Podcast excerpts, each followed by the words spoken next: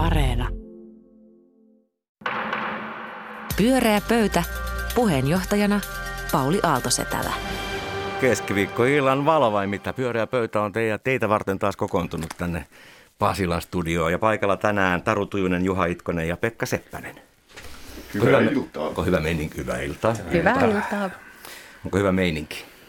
Aina täällä on, On hyvä hyvä fiilis. meininki. Ei Tapani kansanlaulu, ei voi olla olematta hyvä fiilinki. No ei voi olla mitään muuta.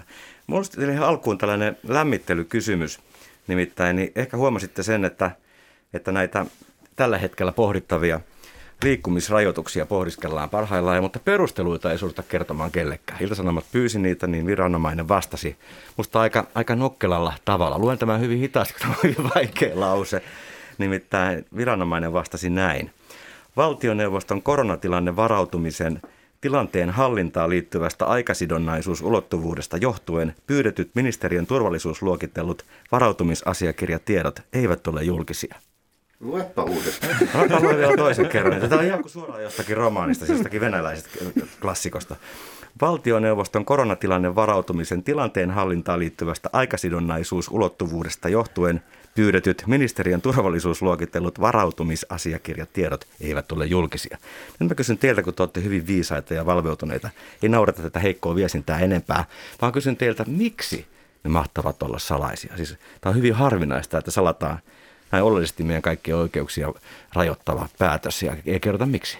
En mä tiedä. Toi lausehan veti mut niin pieneksi muurahaisen kokoiseksi kansalaiseksi, että ei sellaisella ole oikeus sitä edes arvuutella. Ehkä se on ollut tarkoituskin tuossa, että se on niin monimutkainen, että sitä ei edes yritä arvata, mitä se tarkoittaa. No mä luulen, että se johtuu siitä, että ei haluta kertoa, mitä on valmisteltu, koska pelätään, että siitä nousee niin hirvittävä keskustelu ja älämölö, että se estää sitten jatkovalmistelutyöt. Ja Mikä että sellainen asia voisi olla? No, tulee mieleen tietysti nämä ulkona liikkumisrajoitukset, joita hallitus on tässä valmistellut. Että olisiko siellä sitten jotakin sellaista, josta pelätään, että, että, että keskeneräisten työn valmistelutyön tuominen julkisuuteen haittaa sitten päätöksentekoa tai muuta. Olisiko siinä jostain semmoisesta kyse?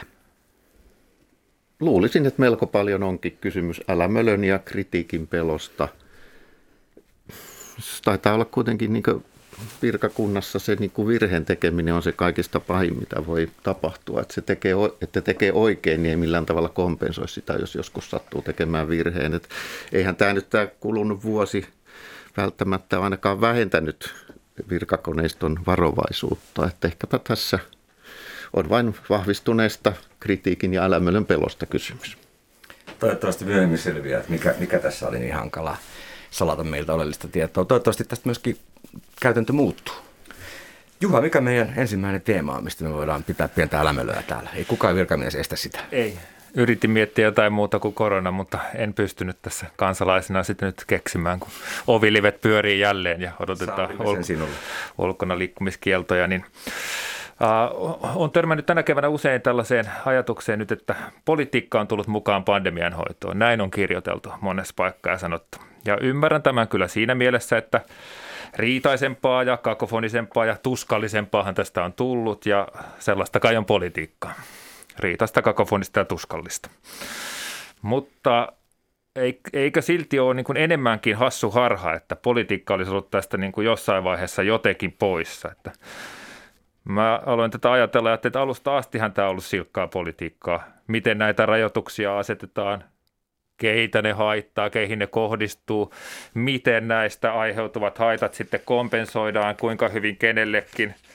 Ja tota, tässähän hyvin selvästi on sitten näkynyt eri ihmisryhmien, eri ammattikuntien, kaikkien poliittiset voimasuhteet, sitä kautta hyvin suoraan niiden vaikutusvalta yhteiskunnassa – ja sitä paitsi se, mitkä ryhmät on millekin puolueelle tärkeitä. Joten politiikkaa alusta loppuun sanon minä.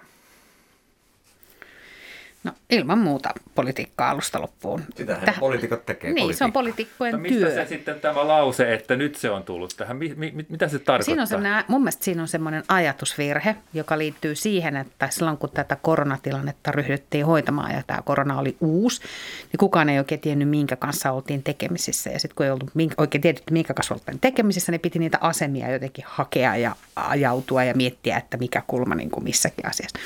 Sitten meillä oli hetken aikaa semmoinen tilanne, että, että se asemin ajaminen jotenkin niin kuin näytti siis siltä, että puolueet oli kauhean yksituumaisia ja nyt ei tehty politiikkaa, vaan tehtiin terveysperusteisesti vain näitä päätöksiä ja, ja muuta. oppositio tuki hallituksen Kyllä, päätöksiä just näin. Mutta aikaa. sitten, niin. sitten, kun tämä tästä arkipäiväistyi tämä korona, niin eiköhän siitä sitten saatu melskettä aikaiseksi. Taisi olla vuosi sitten sillä tavalla, että poliitikot unohtivat oman tehtävänsä. He kuuntelivat ehkä nöyrästi tai ainakin kiltisti terveysviranomaisia ynnä muita vastaavia ryhmiä ja toimivat aika lailla nopeasti sen mukaan, mitä heille sanottiin. No, nopeus ja hitaus on sitten makuasia, mutta, mutta uskon kyllä siihen, että se politiikka on tullut tähän yhä enemmän mukaan ja se on hyvä asia, koska poliitikkojen tehtävä on ajatella kokonaisuutta, tehdä kokonaisarviointi siitä, mikä on viisainta ja Nythän me on koko vuosi tai vuoden ajan, 12 kuukauden ajan tässä ajateltu lähinnä sitä, että miten me voisimme minimoida koronaan sairastuneiden ja kuolleiden ihmisten määrän. Ja se on ollut se päätavoite. Aika moni muu hyvä tavoite on unohtunut siinä. Mä toivoisin, että poliitikot ottaisi vielä enemmän poliittista roolia ja ryhtyisi tässä tilanteessa, kun on kertynyt maailmalta vertailutietoja Suomestakin, niin ajattelemaan kokonaisuuden etua. Saiko keskustapuolue sinut ajattelemaan tätä politiikan paluuta? Sai, sai, sai osin myös keskustapuolue kyllä nimenomaan näitä, niin kuin, mitkä ryhmät on millekin puolueelle tärkeitä. Vaikuttaa siltä, että ei keskustapuolueella ole ollut niin kuin mitään erityisiä epäilyksiä lätkästä tänne nyt näitä liikkumisrajoituksia tänne pääkaupunkiseudulle Turkuun, Turkuun heidän alueelleen. Ei heillä ollut mitään muistaakseni, heille oli aika kevyt juttu se Uudenmaan sulkukin. Sen sijaan heille tuntuu olevan erittäin nyt niin kuin paha juttu ajatuskin siitä, että toimittaisiin jälleen nyt sitten näiden asiantuntijoiden neuvon mukaisesti ja suunnattaisiin rokotuksia näille äh, kaupunkialueille, missä näitä tartuntoja on. On sanottu jopa, että viidenneksen vähentyisi sairaalahoidon tarve tästä. No eipä tätä sitten kuunnella. Niin siis Mulle on turha tulla enää sanomaan, että tässä vaan kuunnellaan asiantuntijoita neutraalisti. Niin samalla perusteella punkkirokotetta pitää pitää ihan täyteen. Mistä tämä kepulaiset nyt tähän tuli? Salakepulaisena multa meni nyt jotenkin ohitse, että miten kepu on syyllinen. Se oli vain nyt esimerkki siitä, että tehdäänkö tässä politiikkaa vai eikö tässä tehdä politiikkaa. Etkö sinä Pekka juuri halunnut, että politiikkaa pitäisi tehdä tässä asiassa enemmän? Niin ole, ole iloinen. Niin. Ei kun toi on hankala asia just, että pitäisikö tehdä politiikkaa. Mähän unelmoin jotenkin semmoisesta maailmasta, joka toimisi rationaalisesti ja sitten olisi politiikka pois. Tehtäisiin järkeviä päätöksiä. Se olisi tavallaan mun unelma. Mutta eihän sellaista oikein niin kuin voi olla. Sehän on myös jollain tavalla samalla dystopia. Ja tässä tapauksessahan se, se, se niin kuin myös vähän on sitä. vastaan oikeastaan. Mitä? Ja kansanvaltaa vastaan. Niin nimenomaan, koska tässäkin oli se, että kuunnellaan asiantuntijoita. No mitä se sitten tarkoittaa lopulta? Kuunnellaan THL, onko se sitten kovin demokraattista ja nimenomaan sitä... Politiikka niin kuin, on niin arvovalinta. Niin, nimenomaan, kyllä kai se et, saa sitten näkyä, että jos keskusta on sitä mieltä, että on tärkeää, että rokotteita laitetaan tasapuolisesti ympäri Suomea siinä tilanteessa, että tämä tauti ei leviä tasapuolisesti, niin se on siis arvovalinta. Niin, no Dystopia, Juha, ei ole se, että, että poliitikot päättää kokonaisharkinnan mukaan. Dystopia on se, että joku pieni, vaikkapa terveydenhuoltoon erikoistunut ryhmä päättää ottaa yhden terveydenhuoltotavoitteen sellaiseksi tavoitteeksi, joka ohjaa kaikkea muuta päätöksentekoa. Tässä asiassa Pekan kanssa samaa mä mieltä. tarkoitinkin, mä tulin ehkä väärin ymmärretyksi. Mä tarkoitin, että se on lopulta dystopia se se ajatus, että politiikka olisi poissa ja olisi joku tämmöinen... Hyvä korjaus, nyt on paljon järkevämpi lause. Joo. Mutta huomasitteko, että politiikan paluu politiikan siinä, kun säätötalolle meni porukkaa vuorotellen kertomaan, että en muuten tykkää yhtään, mitä kohta päätetään, enkä minä, enkä minä, enkä minä, ja kohta kuullaan, miten kaikki ovat samaa mieltä ulkoliikkumiskielosta. Ja sehän ei ole enää politiikkaa, sehän on poliittista viestintää. Niin, ja onneksi sitä ulkona liikkumiskieltoa vaan kutsutaan ulkona liikkumiskieloksi. Se ei ole Sisällön näkökulmasta. Se, se, mutta tämähän onkin tämä jännite, että, että, että, että edelleenhän sitten kuitenkin tämä on ilmiselvästi politiikka, niin kun sinne ei oikeastaan ole mitään pahaa. Mutta koko ajanhan pyrkimys poliitikoilla, johtavillakin on mennä sinne niin kuin asiantuntijoiden selän taakse, että nyt sitten ollaan kuunneltu ja THL ja STM sanoo, että nämä ulkona liikkumiskiellot tarvitsette, niin onko se päätäntäjärjestys oikea siinä? Kun siihen liittyy hyvin monenlaisia kysymyksiä niiden asettamiseen. On ihan pakko vähän puolustaa poliitikkoja myöskin tässä, koska sitten niin olla poliittinen päättäjä tilanteessa, jossa asiantuntija tulee sanomaan sulle, että nyt jos et pistä kaikkia ihmisiä oven taakse ja säppi, niin kyllä kohta rupeaa ne. kuolemaan porukkaa. Mm. Niin onhan siinä sitten aika Joo. tiukka paikka sanoa se, että, että mä oon sitä mieltä, että muuten, että tämä vapausasia on sitten kuitenkin tärkeämpi. Tarkoitan siis sitä, että politiikka on siis vaikeaa ja se on tasapainottelua mun mielestä asiantuntijuuden ja sitten sen näkemyksen välillä tai poliittisten arvovalintojen välillä. Ja sitten me voidaan jokainen arvioida sitten äänestäessämme, että olemmeko me olleet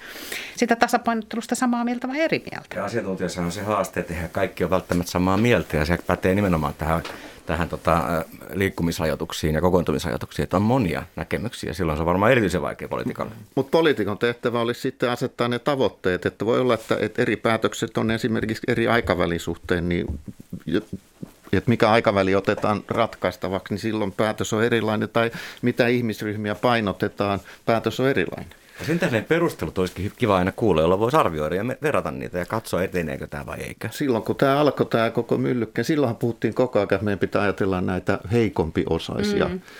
Nyt sitä ei ole hirveästi puhuttu. Nyt on mun mielestä ehkä jopa pikkusen saatetaan ryhtyä ajattelemaan vähän muitakin. Tai sitten se heikompi määritellään uusiksi, että silloin heikompi osainen oli se 90-vuotias palvelutalossa makava ihminen. Niin, ja no, se on no, hyvä no, asia. Mutta nyt lapsi on se, tässä aikasidonnaisuusulottuvuudessa lapsi on, lapsi on se heikompi osa. Niin tässä ollaan menty hyvään suuntaan. Mutta olihan se tietysti ihana aikaa, kun se politiikka oli sitä poissa tavallaan viime keväänä. No ei se kyllä kauhean pitkään vähän ollut sieltä, että kaksi viikkoa se oli pois sieltä. Se oli jotenkin rauhallinen olla. Ja, ja se kaksi viikkoa ihan paniikissa mietittiin, että mitä tästä nyt seuraa. Siinä no, oli diktatorin makua, kun se, pääministeri tuo, tuo on ja se, se tietysti johtuikin paniikista ja tietämättä, niin ettei tiedetty mitä edessä. Pyörää pöytä. Pyöreä pöytä jatkaa tässä aikaulottuvuudessa tarun aiheeseen. Mistä puhumme seuraavaksi? No kyllä mullakin on korona-aihe, vaikka mä tuossa vähän mietin. Että Ei se pit... Niin, se on kuitenkin meillä nyt tällä hetkellä aika ajankohtainen kysymys.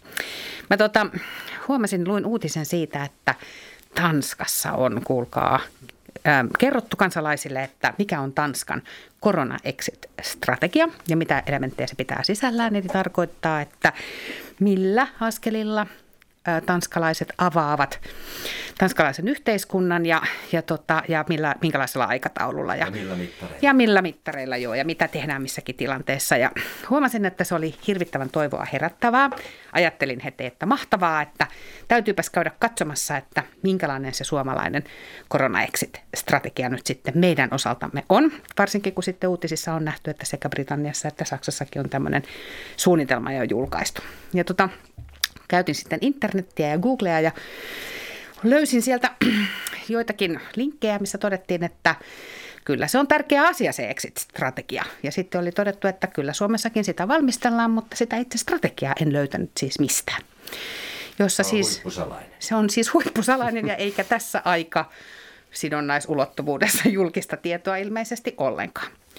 Ja, tota, ja se sai mut sitten siis pohtimaan sit sitä, että mitä sille strategialle kuuluu, että onko meillä sellaista valmisteilla ja jos se on, niin koska se aiotaan meille kansalaisille kertoa ja että pitäisikö siitä kertoa aika pian, nyt kun huomataan, että ihmisten kantokyky liittyen esimerkiksi tähän koronaan ja tähän vaikutuksiin rupeaa olla aika koetuksella, että me ehkä tarvittaisiin jotain positiivisia uutisia sen sijaan, että me seuraamme sitä säätytavalon oviliveä, jossa poliitikot käy yksi toisensa jälkeen kertomassa, että ei kannateta rajoituksia ja sitten niitä rajoituksia kuitenkin tulee.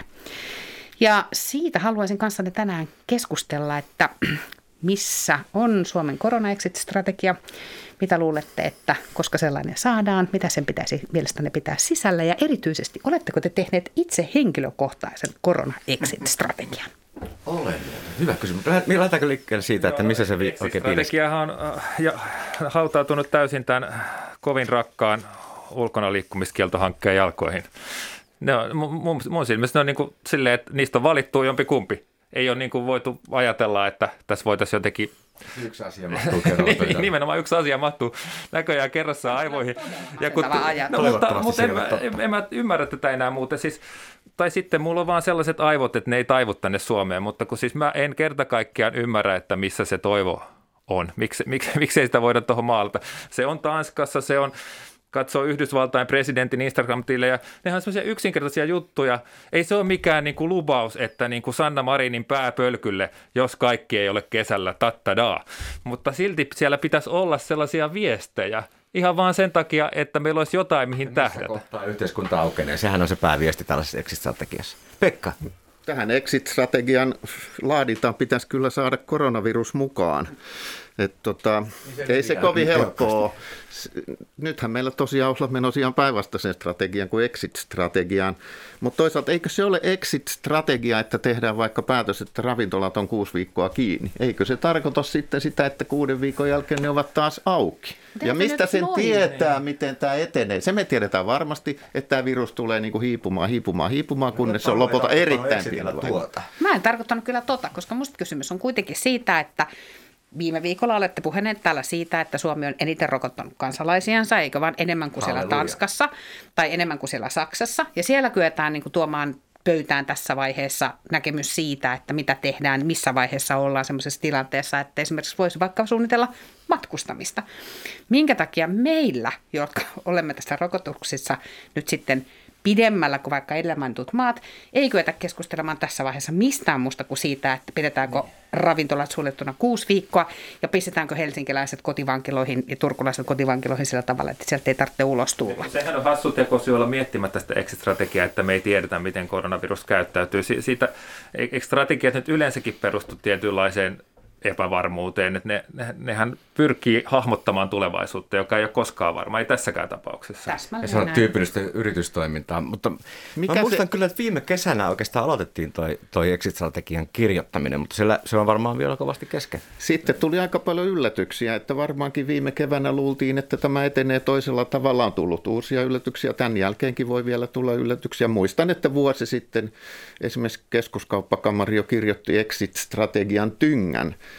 joskus viime vuoden huhtikuussa. Niin, sen jälkeen, kun valtioneuvosto aloitti sen työn. Mutta sehän tarvitaan juuri siksi, että on jotakin toivoa, mitä Mut Juha mitä sanoi. se Tästä tarkoittaa se exit-strategia? Kertokaa nyt mulle no, ja monelle sadalle tuhannelle kuulijalle.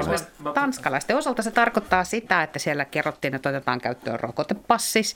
Kerrottiin, että siellä on tämmöinen digitaalinen appi, jota kautta, johon esimerkiksi terveystiedot päivittyy ja jota näyttämällä pääsee sitten niihin kampaajille tai kahviloihin ja, ja, ja kaikki pienet yritykset yritykset saa Meillähän pääsee kampanja jo ilmankin. Jolloin niin kuin tavallaan ja sitten kerrottiin erityisesti se aikataulu, millä näitä ryhdytään näitä asioita tekemään. Ja niin, kyllä kai tämmöiset niin viestit, niin, tämmöiset viestit on sellaisia, Mutta katsopas, kun meillä on sillä, tarvitaan. Meillä kun on suljettu tätä maata paljon vähemmän kuin muualla, niin ei ole hirveästi noita avautumissuunnitelmiakaan tarvita.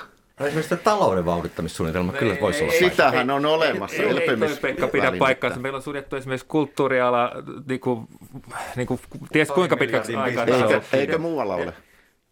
No on, mutta, mutta, siis, mutta siis sähän sanoit, että me ei tarvittaisi exit-strategiaa sen takia, että me ei ole suljettu, niin mä, mä reagoin nyt ainakin siihen.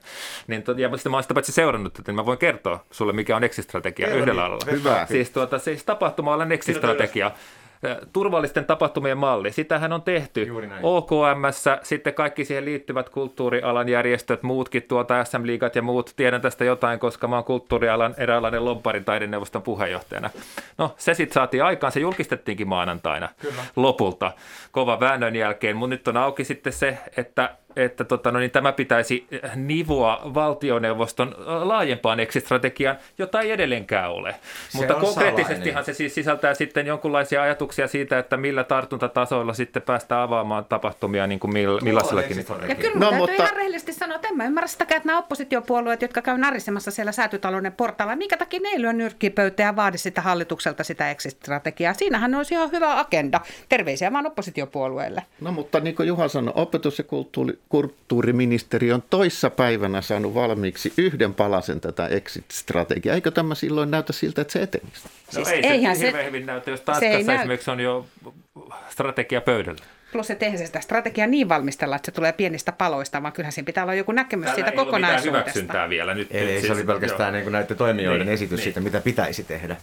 Meillähän on se kuuluisa elpymisväline, eikö se oli aikamoinen exit-strategia. Eli sijoitetaan rahaa talouteen, tutkimukseen, koulutukseen, ei, ei se muuten ole exit-strategia sekä. ei, ei Mutta mikä helkkari, kun meillä ei ole kampaamot suljettu, niin mikä ongelma se, se on, että, että pitäisi luoda joku exit-strategia? Meillä ei ole kampaamot suljettu. Ei, mutta kun mä tarkoitan, että Suomi on vähemmän suljettu kuin muut maat, niin me ei ehkä tarvitakaan ihan massiivista no, Ymmärretään tämä, mutta meillähän on iso riski siihen, että kun me ei saada mitään viestiä siitä, että tämä joskus loppuisi, niin me jäädään tämmöiseen niin kuin nuhautettuun talouteen, me jäädään tämmöiseen nuhautettuun elämiseen, jossa me ei uskalleta täysmääräisesti tehdä yhtään mitään. Mutta eihän me itse voi pien... luvata, että milloin tämä loppuu. Ja suuri joukko ihmisiä on ollut vankilassa koko tämän ajan, joille sanotaan, että jaksakaa vielä hetki. Niin he varmaan kaipaisivat jonkun näkymän siitä, missä Vai. kohtaa voi taas tavata vaikka lapsen lapsia. Minä puolustan hallitusta no niin, Mutta hetkeen. hävisit kyllä nyt, kun ei noille kyllä ihan satanolla. tuo, tuo Ottelu on päättynyt. Mutta eikä totuutta nyt niin kuin äänestysnumeroin päätetään. Kyllä päätetään. Tietysti kuulijat voisivat vielä päättää, mitä mieltä he olivat. Se on niin kuin toinen, toinen tapaus. Mutta exit-strategiaa me kaipaamme kaikki, kyllä, paitsi on. Pekka.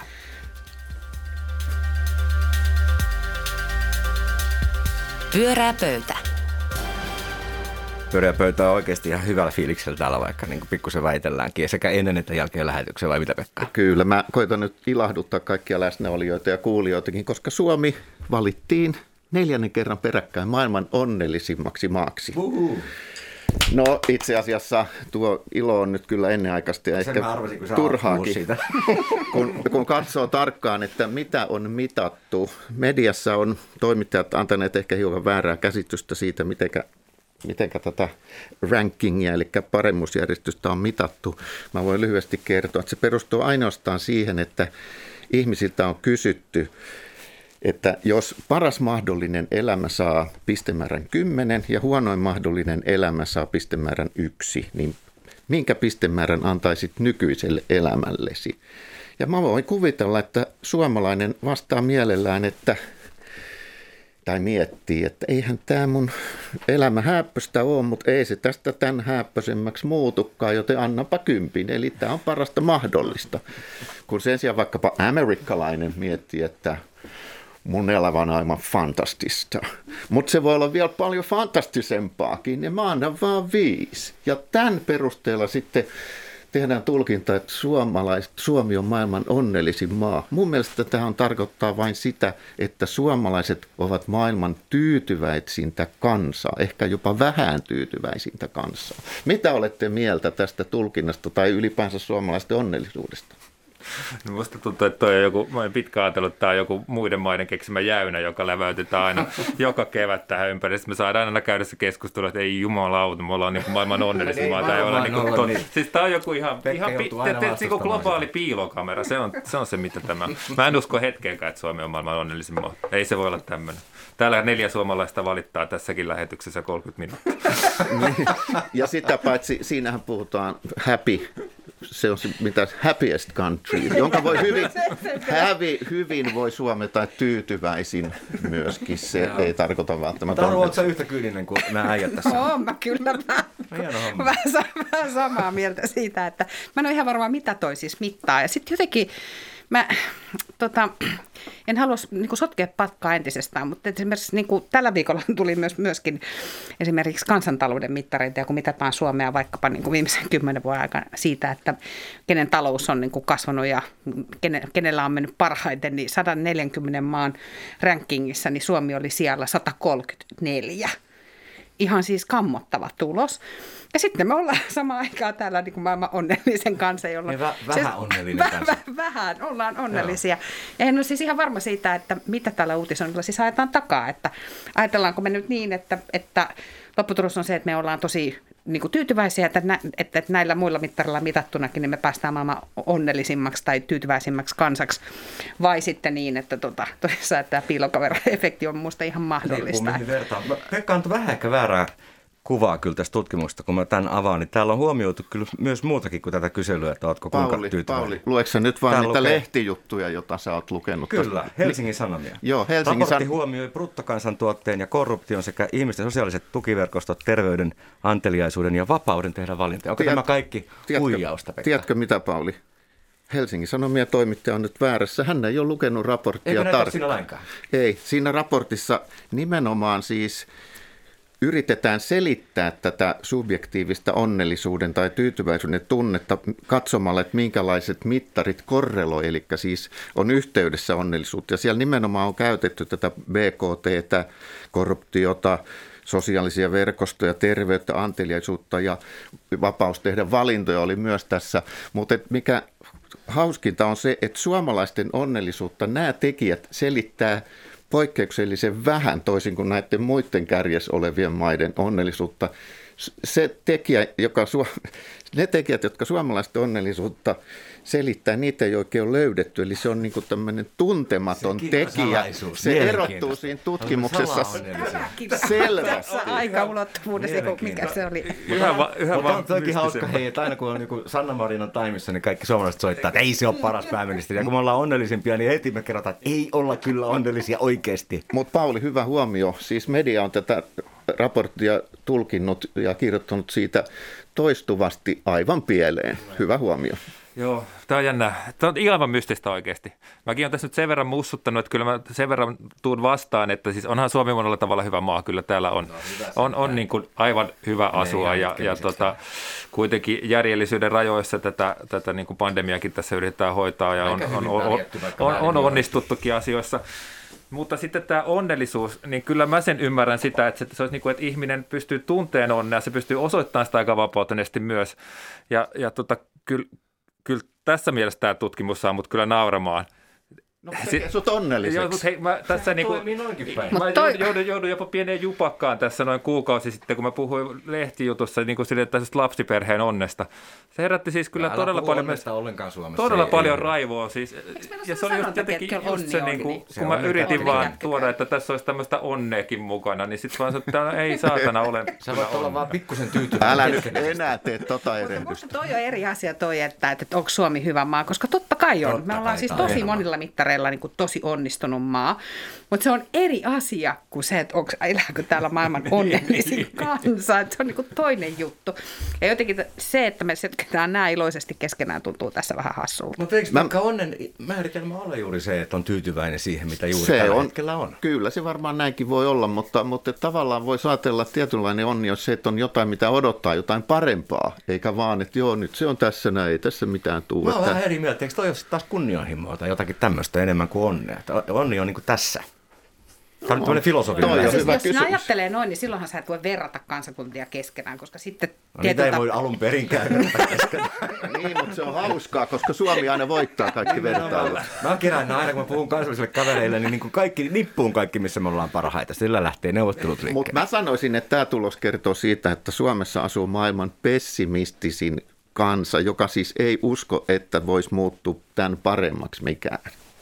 Ja sitä paitsi Suomi voittaa tässä vertailussa ylivoimasti. Se pisteero seuraavina tuleviin on, on järkyttävän iso. Ollaan siitä onnellisia nyt. Mutta siinä jää silti se niinku selittämätön juttu, että... että, että miksi ollaan niin, onnellisia? Niin, miksi, miksi hän kirjaa että olen kovin onnellinen? jos, jos vaikka kuitenkin koko ajan vaan valittaa, kuinka huonosti Ei, asiat on. se on vaan just se, että kuinka hyvin on nyt parhaaseen mahdolliseen verrattuna, ja kukaan ei usko, että parempaa voisi olla. Niin, siis tämä liittyy tuohon ajatukseen, että pessimisti ei pety. Niin. Eikö niin, että... Niin, johon ilmeisesti sä... liittyy meidän koko koronastrategiakin, että sitä niin exit-strategiaa ei voi tehdä, koska niin kuin... Ja mitä te, nyt taas, mitä te nyt taas Kepu ja Juha Sipilän tähän otitte? ei Juha Sipilä ole tehnyt mitään korona. Ei, ei, mä, mä Mutta hän sanoi aina tuon pessimisti. Kepu, kepu, koska puheenjohtaja heitti sen mulle eteen. mä olisin voinut hakkoa joku muu. Mä heitin jäniksen ja heti kaikki juokseen sen perään. Okei, okay, meidän johtopäätös kuitenkin se, että Suomi on onnellinen kansa, vaikka se on ihan väärin mitattu ja tutkittu, eikä saa verrata muihin. On, se on meidän johtopäätös. Kyllä, että ainakin meitä naurattaa kovasti, ainakin että onnellisuus kasvoi huomattavasti. Ihan mahtava. Hymy ja nauruhan on just niitä merkkejä, että tämä hetki on aika ok.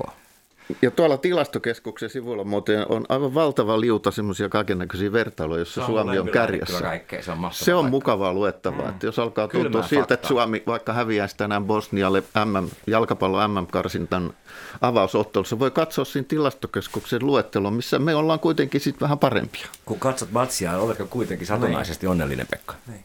No, mä todella toivon, että sellaisia aiheita syntyisi tänä iltana. Että... Pekka katsoo, kato telkkaria ja sitten sillä on tietokone siinä samaan aikaan auki ja silloin ne tilastokeskuksen nettisivut siinä, että sitten se voi, voi katsoa molempia yhtä Silloin aikaa ja pitää yliannostus huolen siitä, että joka tapauksessa on Ehkä pitää nettiaikaa vähän rajoittaa sitten. Mutta kyllä tämä meidänkin onnellisuus se on lisääntynyt tässä, kun me on saatu tässä yhdessä nauraa ja puida tätä asiaa, maskiemme takana nauraa. Tämän takia tämä exit-strategia olisi tärkeä. Meille täytyy nyt antaa joku kuva siitä, että me mahdollisesti pääsemme joskus nauramaan kesällä yhdessä Vaikkakin meidät nyt sitten suljettaisiin koppeihimme. Juuri näin. No minä allekirjoitan sun exit-strategian. No niin, no niin kato, saatiin Pekkakin tähän niin peliin.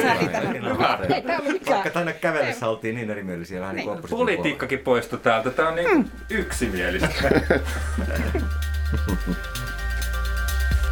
Pyörää pöytä.